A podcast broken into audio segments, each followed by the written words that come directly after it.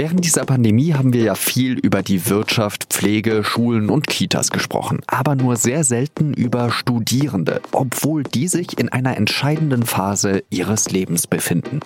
Was treibt junge Leute in dieser Zeit um? Darüber habe ich mit der Studentin Franziska Koestani gesprochen, die bei jetzt.de einen Newsletter zu diesem Thema schreibt. Sie hören den SZ-Nachrichten-Podcast auf den Punkt. Ich bin Jean-Marie Magro und ich freue mich, dass Sie zuhören.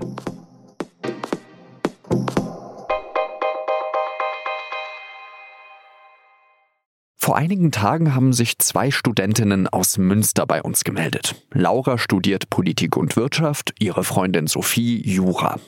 Sehr freundlich haben sie uns gefragt, und das zu Recht, warum wir eigentlich kaum über die Studierenden in dieser Krise sprechen. Ich glaube, dass sich viele momentan sehr alleine und einsam fühlen. Also dieses Gemeinschaftsgefühl, was irgendwie davor in Münster für mich vorgeherrscht hat, das ist halt irgendwie wirklich komplett ähm, ja, lahmgelegt derzeit.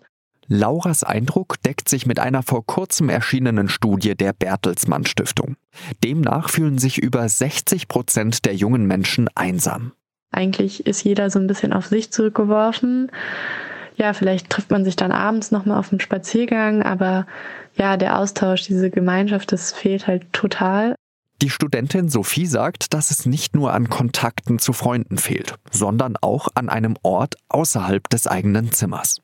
Viele Studierende leben jetzt seit einem Jahr in ihren WG-Zimmern oder in ihren ähm, Wohnungen, mussten vielleicht auch wieder zu ihren Eltern zurückziehen und dann ist halt das eigene Zimmer, Arbeitsplatz, ja, Bibliothek, Fitnessstudio, gleichzeitig auch noch der Rückzugsort.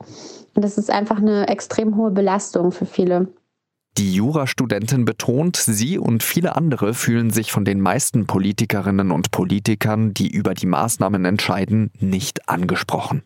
Wir fühlen uns in der ganzen Situation einfach vergessen. Ähm, man schaue sich nur die Beschlüsse der Ministerpräsidentenkonferenzen an, in denen sich eigentlich kein Wort über die Situation von Studierenden oder Auszubildenden findet. Laura und Sophie haben einige Punkte aufgezählt, über die ich mit Franziska Koestani gesprochen habe. Sie ist Werkstudentin bei jetzt.de, dem jungen Online-Magazin der SZ. Franzi studiert selbst Literaturwissenschaft in München und hat in den vergangenen Monaten viel über die Situation der Studierenden geschrieben, unter anderem in einem Newsletter auf jetzt.de. Franzi, meine Studierendenzeit, die liegt jetzt ein paar Jahre zurück und damals war es eigentlich so riesige Vorlesungssäle, tausend Leute im Audimax. Sowas wird es jetzt wahrscheinlich auch zum neuen Semester nicht geben. Oder wie sieht's bei dir aus? Also bei mir war es so, im vergangenen Semester hatte ich tatsächlich mal kurzzeitig eine Präsenzveranstaltung, ein kleines Seminar, wo wir dann mit Maske und Abstand saßen, aber das musste dann ja vor Weihnachten irgendwann wieder abgeblasen werden und ähm, Dementsprechend wird es auch bei meinem Institut und ähm, in meinem Fach nicht stattfinden. Also wir machen alles digital. Aber es ist auch von Uni zu Uni sehr verschieden. Also es ist immer noch so, dass die Unis irgendwie auf sich zurückgeworfen werden und ihre eigenen Pläne schmieden müssen, wie sie jetzt ähm, damit umgehen und natürlich äh, quasi der, der staatlichen Verordnung entsprechend handeln. Und ähm, das macht viele Probleme auch für die Studierenden. Wie sieht es denn mit Prüfungen aus? Also das kann man jetzt noch gar nicht so genau sagen, wie die sein werden. Die letzte Prüfungszeit ist aber sehr, also hat ist hauptsächlich digital stattgefunden. Das hat auch dazu geführt, dass glaube ich sehr viele, das habe ich viel mitbekommen, ähm, sich so ein bisschen am Cheaten versucht haben ähm, und sich noch ein Fenster geöffnet irgendwie mit äh, Materialquellen und so weiter. Ich habe aber persönlich noch keine digitale Prüfung machen müssen, weil in meinem Fach ist es auch so, dass wir hauptsächlich Essays und Hausarbeiten schreiben und da verändert sich dann nicht so viel, außer dass die Bibliotheken ja eine Zeit lang zu waren und ähm, man da jetzt nicht so wirklich, also stöbern könnte man ja nicht, was eigentlich total wichtig ist, auch für Hausarbeiten und Essays, dass man in die Bibliothek geht und dann auch mal zufällig auf ein Buch äh, stößt, das man sonst gar nicht gefunden hätte. Und das erschwert natürlich auch Hausarbeiten und Essays. Eine der Studentinnen, die uns Sprachnachrichten geschickt hat, Sophie war es, die hat gesagt, dass die Bibliothek ja vor allem auch ein Rückzugsort war. Ich kann das sehr gut nachvollziehen, weil ich auch lieber in die Arbeit fahre, um dort zu arbeiten, weil ich einfach gerne eine Trennung habe zwischen Arbeit und Zuhause. Wie ist das denn bei dir und äh, bei den Studentinnen und Studentinnen, mit denen du gesprochen hast? Also das ist ähm, bei den meisten ganz genauso. Also man muss sich vorstellen, dass viele Studierende ja auf sehr engem Wohnraum leben. Also die leben in einem WG-Zimmer und dann sind die Mitbewohnerinnen auch alle zu Hause und vielleicht auch ein bisschen lauter und das äh, WLAN ist überlastet und dann muss man noch in dem Raum, macht man vielleicht Sport in dem Raum, ähm, isst man vielleicht sogar, wenn man in einem Wohnheim wohnt oder so, wenn man halt jetzt gerade nicht in die Gemeinschaftsräume kann, einfach so. Und dann äh, muss man da noch an den Vorlesungen teilnehmen und noch lernen und noch Prüfungen schreiben. Also das ist einfach enorm belastend. Man hat gar keine Trennung mehr vom Freizeit und äh, irgendwie Lernzeit. Bei mir war es zumindest so, wenn ich in der Bibliothek gearbeitet habe, dann ähm, und dann mal eine kleine Krise hatte beim Hausarbeiten schreiben oder so, dann bin ich rausgegangen, um frische Luft zu schnappen und habe vielleicht noch einen Kommilitonen getroffen und äh, irgendwie spontan äh, ja mein Herz ausgeschüttet und gesagt, was mich belastet und plötzlich hatten wir beide zusammen eine Idee, wie man das lösen kann oder so. Und dann konnte ich wieder reingehen und ähm, weiterarbeiten und hatte noch ein bisschen Input. Und äh, solche kleinen Zufälligkeiten, ähm, die fallen auch weg und äh, die sollte man nicht unterschätzen. Ich glaube, dass, äh, dass die ein Studium schon bereichern können und auch antreiben. Und äh, wenn das wegfällt, ist man so einsam und äh, ja, auf sich allein gestellt. Es ist ja auch so, dass diese Jahre ja unglaublich wichtig sind für die Persönlichkeitsbildung. Es gibt viele, die in diesen Jahren einen Partner oder eine Partnerin finden. Das ist ja alles wahnsinnig erschwert in dieser Corona-Krise. Was kommen da für Rückmeldungen bei dir an? Also die Rückmeldungen, die ich bekommen habe, waren größtenteils so, wie können wir einen digitalen Ersatz finden, weil das fehlt mir so.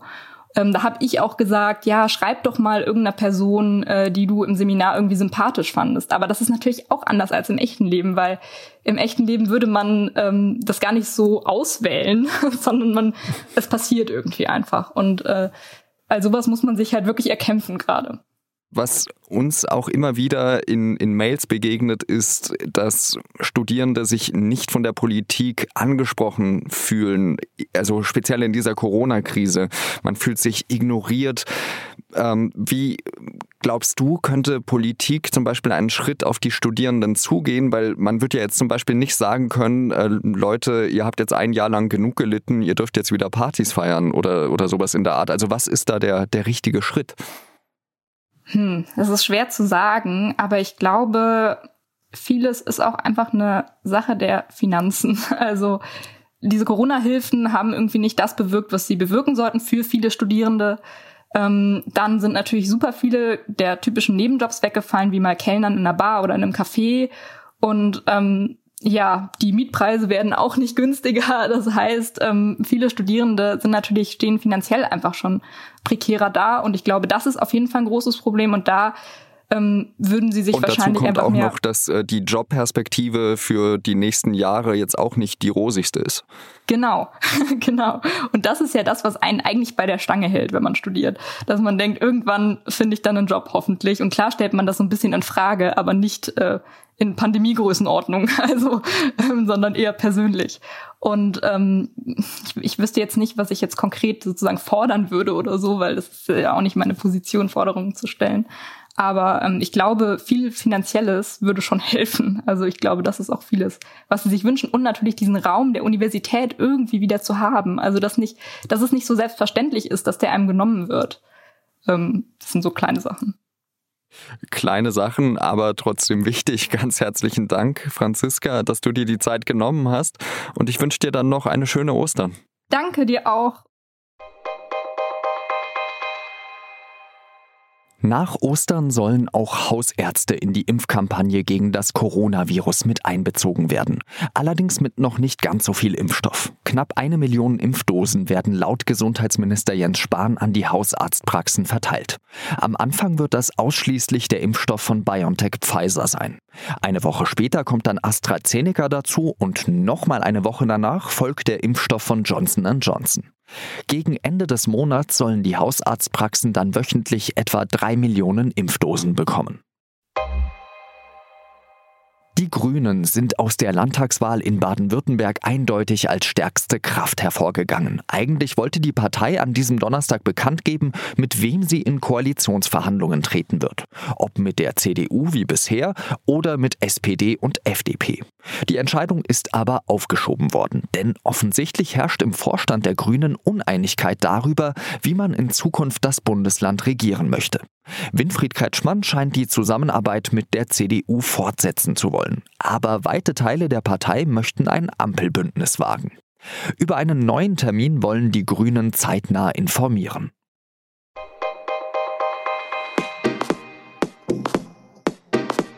An dieser Stelle nochmal ganz herzlichen Dank an Laura und Sophie für ihre Sprachnachrichten. Wir freuen uns immer, wenn Sie uns auf Themen aufmerksam machen und uns Ihre Meinung sagen.